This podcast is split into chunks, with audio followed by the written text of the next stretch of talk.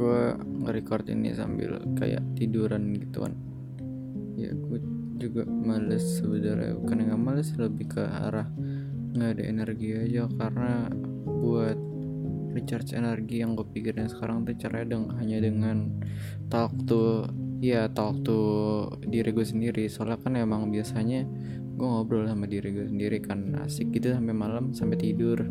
Nah ya sekarang kayaknya udah nggak bisa soalnya I lost myself.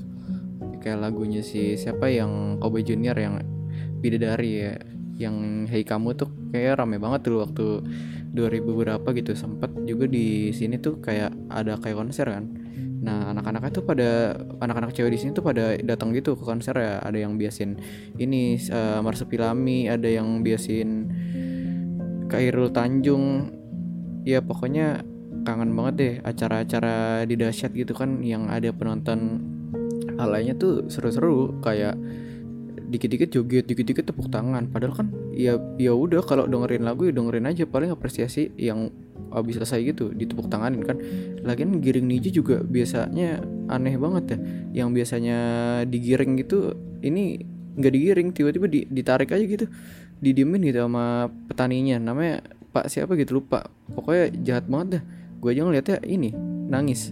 Yang waktu Thor dibunuh sama siapa namanya? Sama Aquaman kan? Di sequel yang baru tuh dari uh, apa namanya? Uh, ini Tokyo Space Gaming yang ada di Jakut uh, itu rame banget sih tempatnya. Cuma ya agak jauh sih.